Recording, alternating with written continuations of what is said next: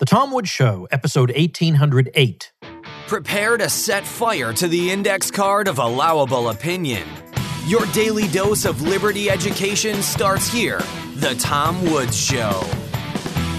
Hi, everybody. Tom Woods here. Antony Sammeroff Week continues with a discussion of what leads people towards statism. We covered a little bit what might lead them toward libertarianism, but what is it that impels people toward statism and the state as the driving force of society that has the solutions to our problems. Where does that come from? There are some obvious and some not so obvious answers. We're going to explore them today. Antony, welcome back. Thank you for having me back. All right. Now we're going to talk about more or less our own situation, which, even though we're surrounded by a lot of Marxists, we are not living in a Marxist society. But there are certain factors at work that tend to push people, if not toward Marxism, then certainly toward statism, by which we mean a system in which the state directs. I, am just kind of making up this definition as I go along, but directs major aspects of society and is viewed as indispensable and tends to be the first recourse people have when there's a problem. They think the state must have some way of solving it. Now, there are a lot of factors leading people in that direction, even if they say, oh, Marxism is bad or communism is bad. However, I certainly do need the state to do X, Y, Z, and A, B, and C. So let's talk about what factors do lead people down that road. I certainly have some ideas. Oh, I'm looking forward to hearing them. One thing I definitely think is a factor is people increasingly don't feel capable of meeting the demands of modernity. And for reasons that I'll explain, if, if you feel that that you're not capable of meeting the demands of a market economy, you're probably going to be hostile to the market. I think it's important that we account, you know, we always take into account the fact that most of history takes place in scarcity. And for most of history, people did what their parents did. They lived where their parents lived and died where their parents died. And they married who their parents said. And they didn't have all this leisure time that they had to decide how to use constructively and get a sense that they were underachieving because they're playing Minecraft all night when they actually really know they should be learning a skill or something like that. You know, we often hear about the fact that we got the right to vote, but in comparison to these responsibilities, the right to vote is comparatively small. If people feel like they can't actually make good decisions when it comes to these things, they're they're not going to necessarily see their freedom as a gift, but as a burden that's being imposed upon them. And they might feel quite hostile to freedom as the concept, although they don't think of it in those terms. They don't think, well, gee, I really sure do wish that the state would choose who I married or would choose a job for me. But if they're not getting a good job on the market, or they're underachieving for their potential, that's going to create a propensity to have a hostile view of the market. There are some obvious categories here, though, that we can talk about. We can talk about the way education shapes the way people think, and we're definitely going to get to that.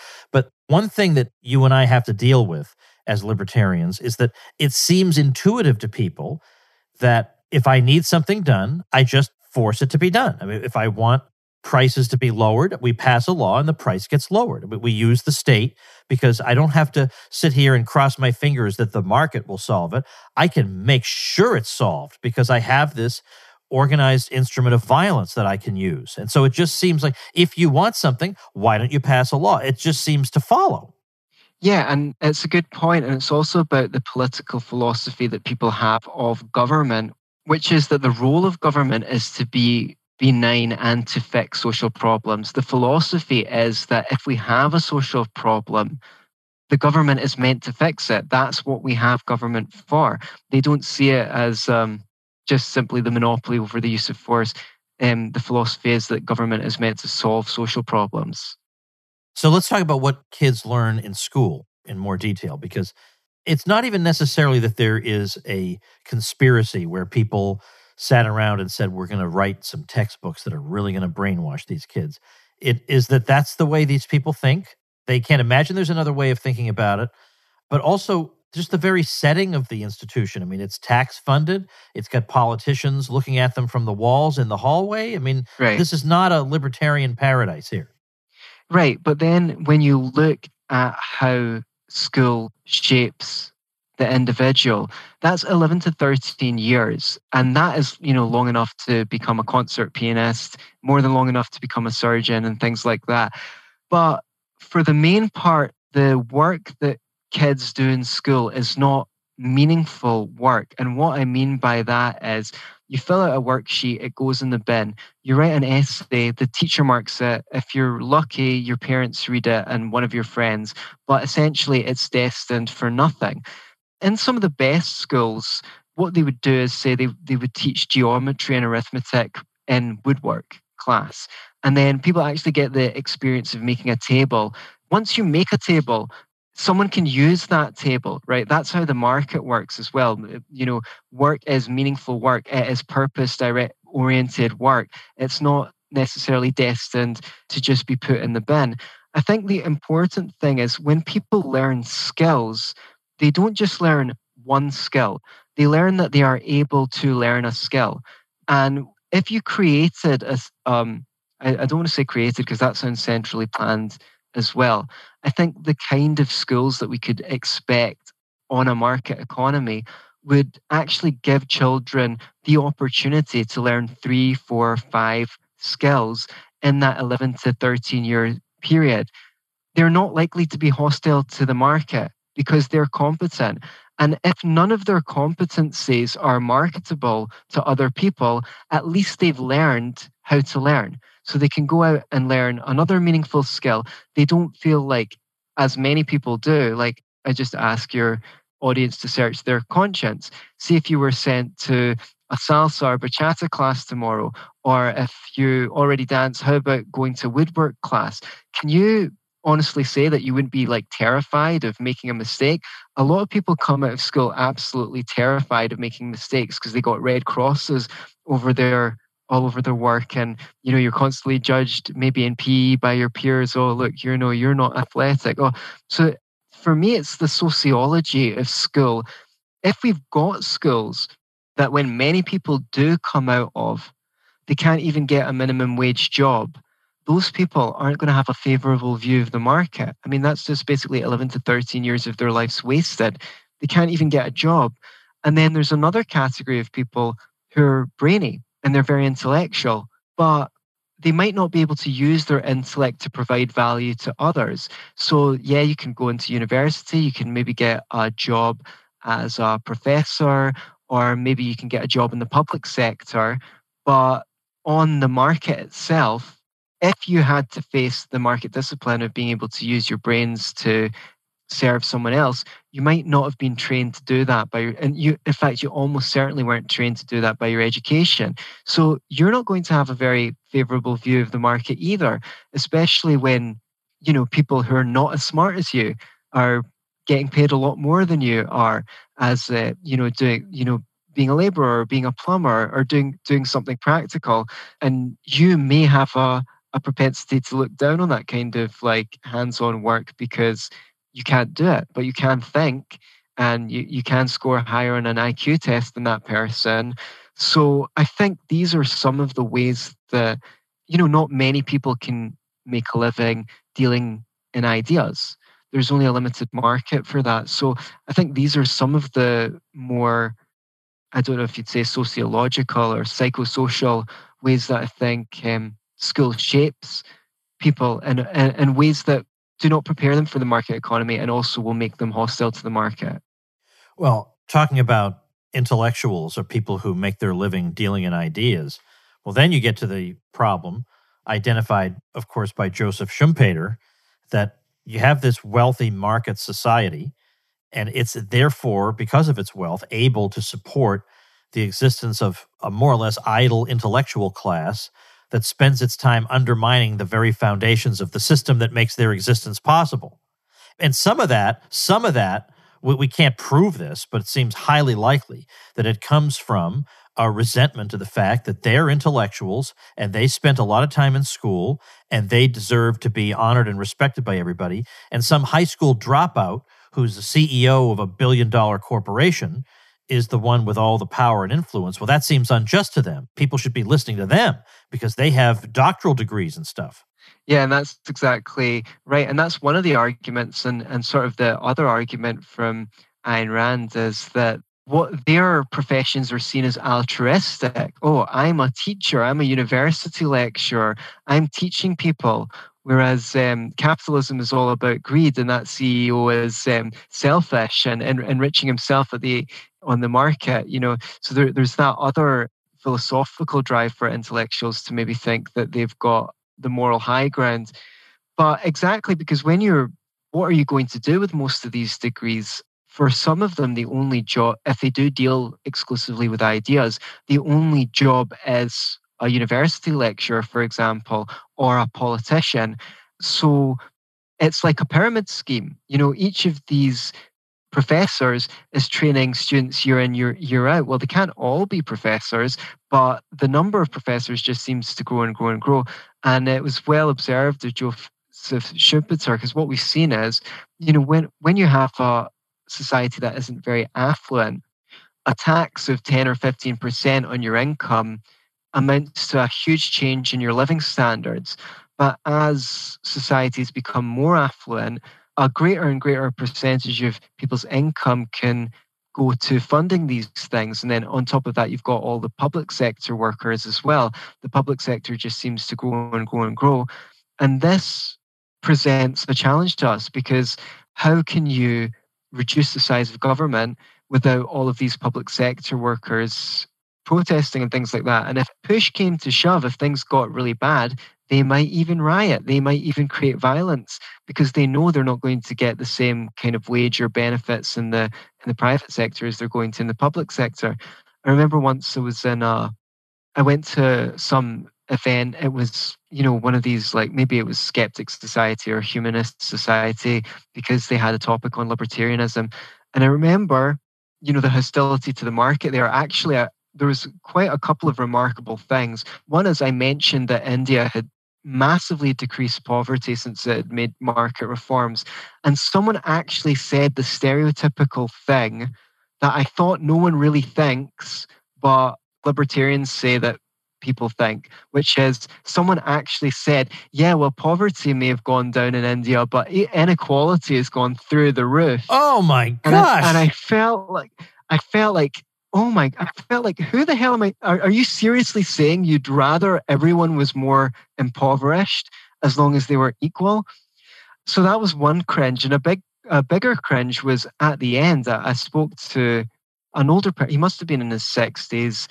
I know, I know he had a job in the public sector his whole life.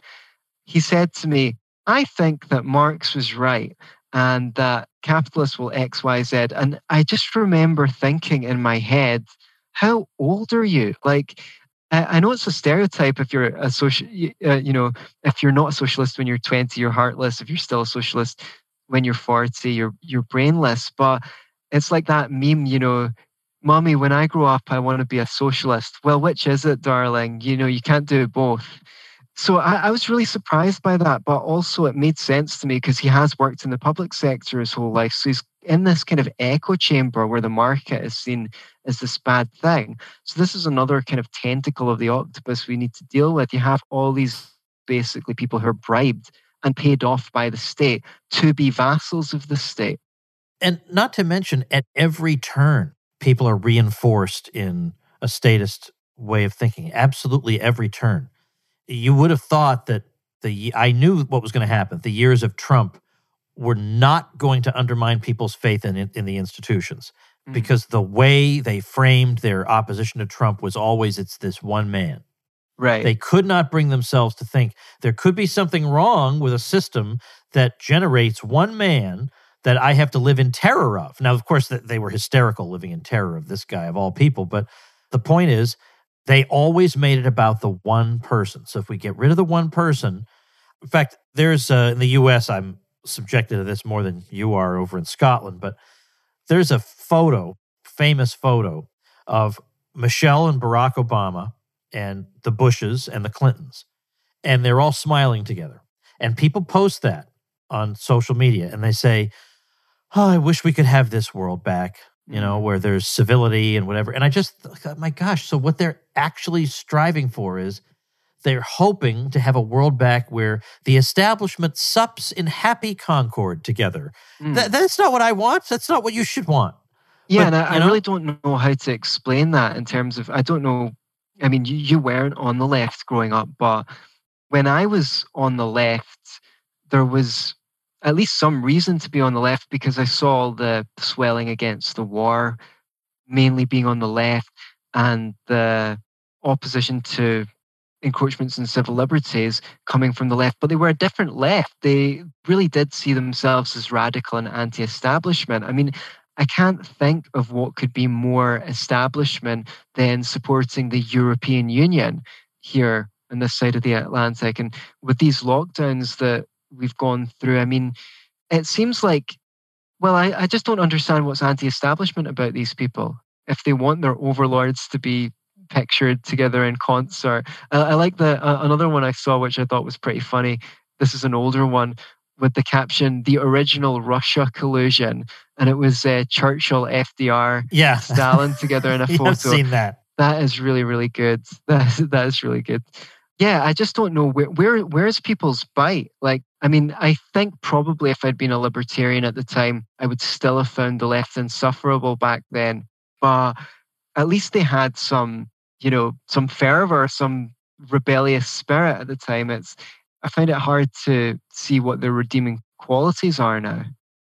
Hey, everybody, let's take a quick minute to thank our sponsor, Blinkist. I know there are a lot of folks who love listening to three hour podcasts out there, and that's great. Doesn't work for me at all. And as a Tom Wood Show listener, you have indicated your preference for learning as much as possible in 30 minutes a day. And that makes you exactly the kind of person Blinkist has in mind. Blinkist takes the key ideas and insights from thousands of nonfiction bestsellers and gathers them together in 15 minute text and audio explainers that help you understand more about the core ideas. That way, you can get past the fluff and right to the meat. I like Blinkist because in a one hour round trip drive, I can consume the major points and arguments of four books. And that makes my various drives here and there much more productive. Thanks to Blinkist, I recently listened to a very interesting book by Matthew Walker, Why We Sleep. Then we also have libertarian classics on Blinkist, like Milton Friedman's Capitalism and Freedom and Murray Rothbard's For a New Liberty. Right now, Blinkist has a special offer just for our audience. Go to Blinkist.com slash woods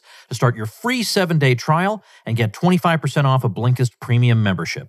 That's Blinkist, spelled B-L-I-N-K-I-S-T, Blinkist.com slash woods to get 25% off and a seven-day free trial. Blinkist.com slash woods. Well, now I want to ask you really what you think of the human race because I'm thinking about somebody like Rousseau, who seems to have thought that people were more or less good but corrupted by institutions. And I hear from a lot of libertarians that, you know, we would be a lot better off if people hadn't been corrupted by their education or by the influence of this institution or that. And that tends to make them favor policies that we don't favor. Now, it's true. And I know this from my own experience in the classroom on the other side of things as a professor that if more people were exposed to our ideas, more people would agree with us. There's no Mm. question about that. But still, you get what I'm driving at. Are Yeah. we dealing with institutions are corrupting them, or people are just hardwired not to be libertarians? Well, I mean, there's, yeah, and there's, I guess you could say, in a sense, there's the, and I, I use this term in, in the old sense of the word, the kind of liberal view of human nature and the conservative view of human nature at play there.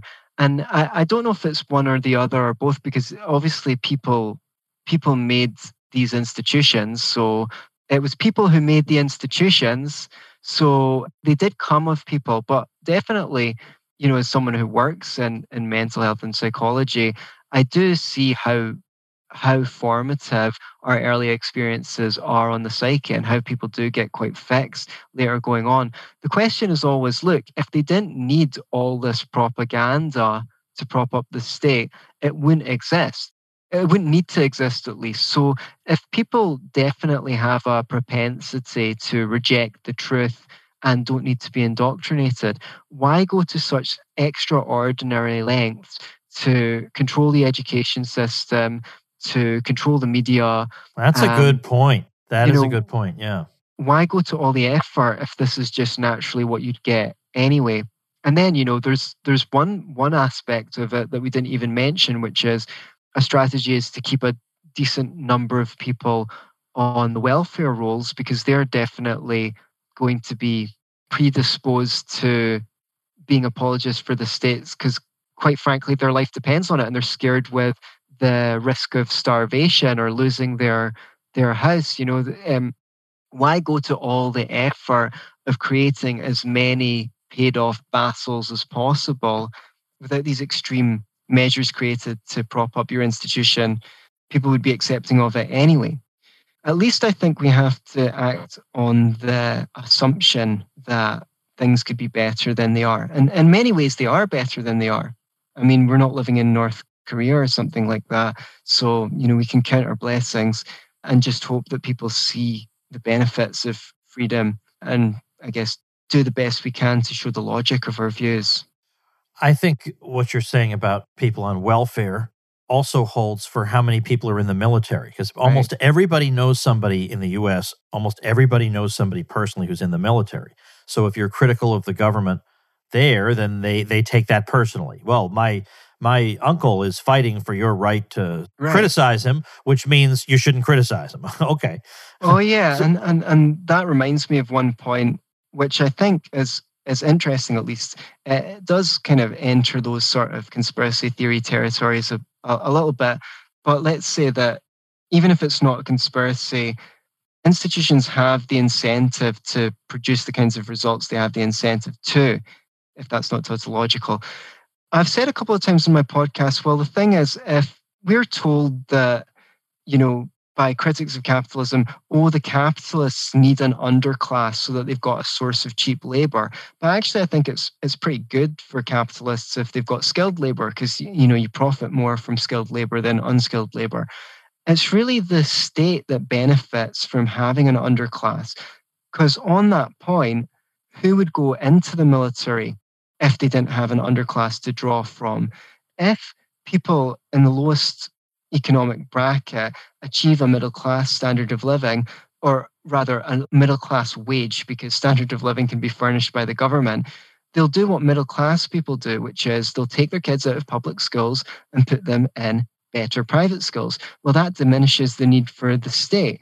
If they'll get private health insurance, I know you guys don't have socialized healthcare, but you might as well, actually, given that your government spends as much money per head on provision of healthcare as my government does and doesn't even get an NHS for it. People here get, with a middle class income, will get private healthcare, then they don't need the NHS so much, or in your case, Medicare, Medicaid. They don't need, and, and so we'll go on down the line when people can afford to provide these services for themselves, they no longer need the state to provide those services. And there goes the argument well, who will provide for the poor if the poor can provide for themselves? So, I guess one really interesting question for people to go and ask their lefty friends and then come back to us with, or indeed their conservative friends, because that's just um, liberalism at the speed, limit, progressivism is driving the speed limit. Yeah, exactly would you rather the state provided healthcare and education and what have you for everyone, or would you rather everyone was wealthy enough to provide that themselves? Like, if you could have a choice, which would you prefer?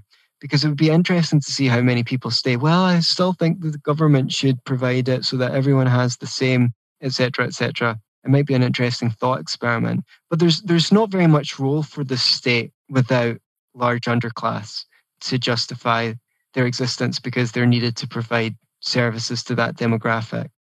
And not to mention, we don't even have the slightest sense of just how sprawling the bureaucracy of the US federal government is. People have no idea all the different agencies.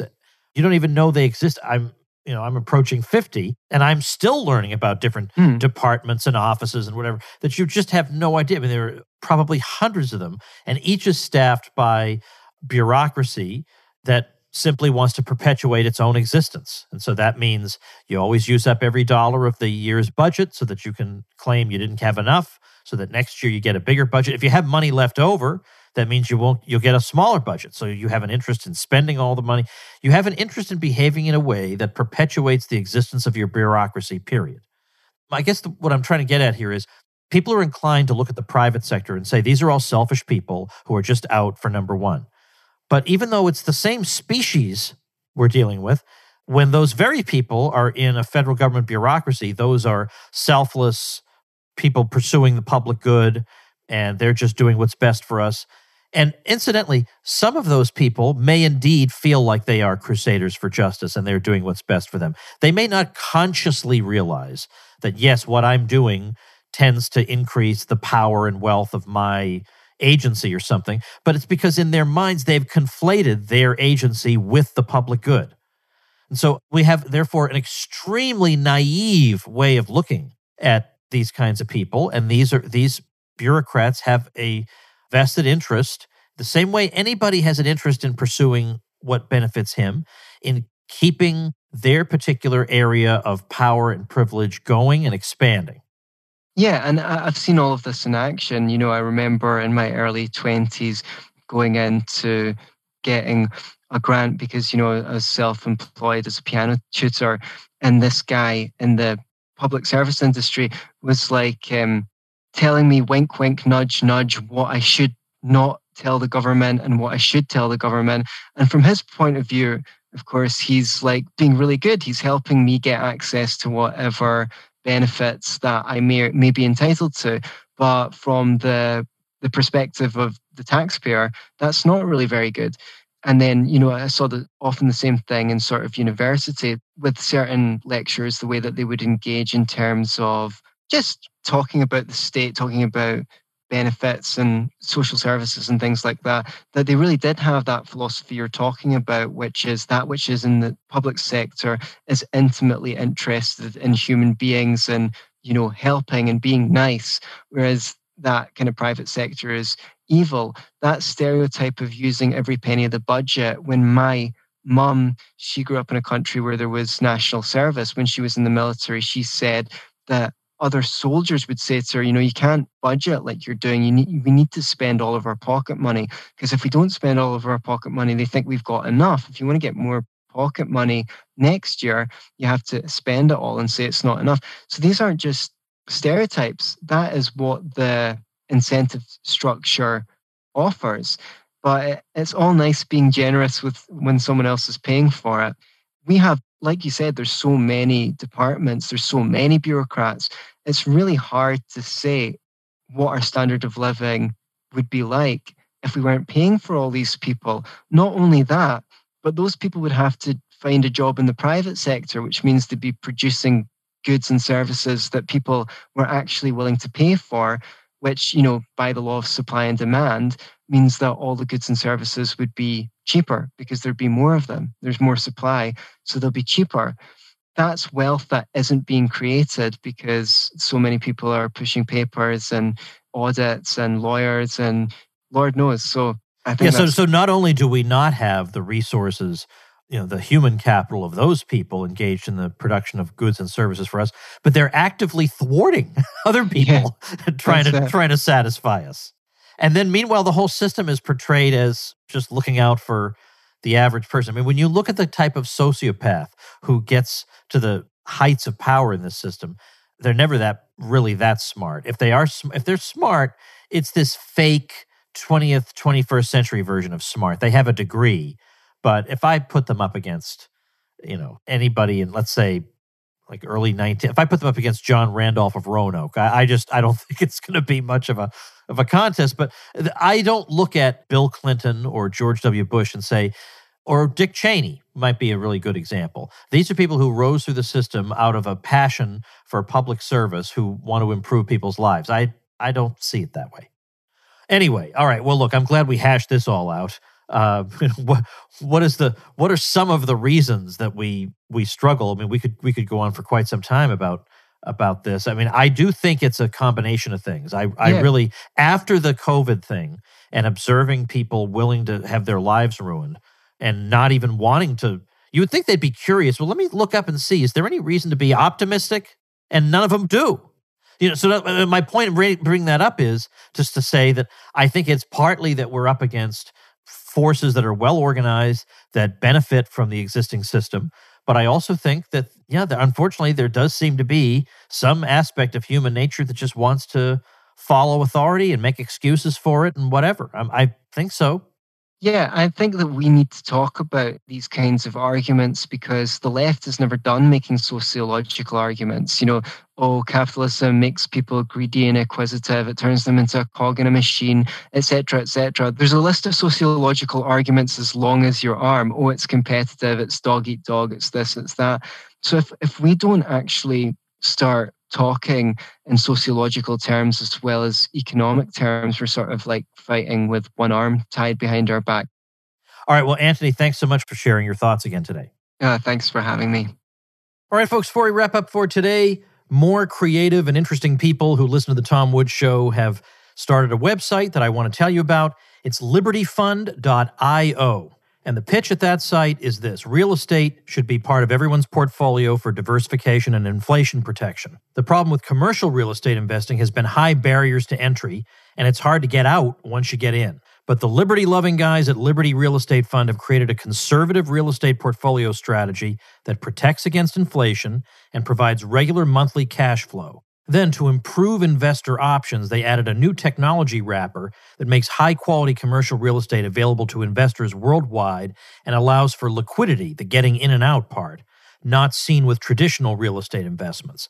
This is a regulated securities offering and certain restrictions apply. Stop by libertyfund.io for more information and education. And make sure to sign up for their special report 10 Reasons to Invest in Real Estate on the Blockchain. So, once again, the website is libertyfund.io. These are great folks, supporters of the Tom Woods Show, but all you have to do to get a nice shout out from old Woods here for your website is before you create that website, check out tomwoods.com slash publicity and uh, get your web hosting through my link there. And I'll promote you to my folks and help you out with some free tutorials and other great goodies. So check that out, tomwoods.com slash publicity. More Antony Sammeroff tomorrow. See you then. Become a smarter libertarian in just 30 minutes a day. Visit tomwoods.com to subscribe to the show for free, and we'll see you next time. Like the sound of The Tom Woods Show? My audio production is provided by Podsworth Media. Check them out at podsworth.com.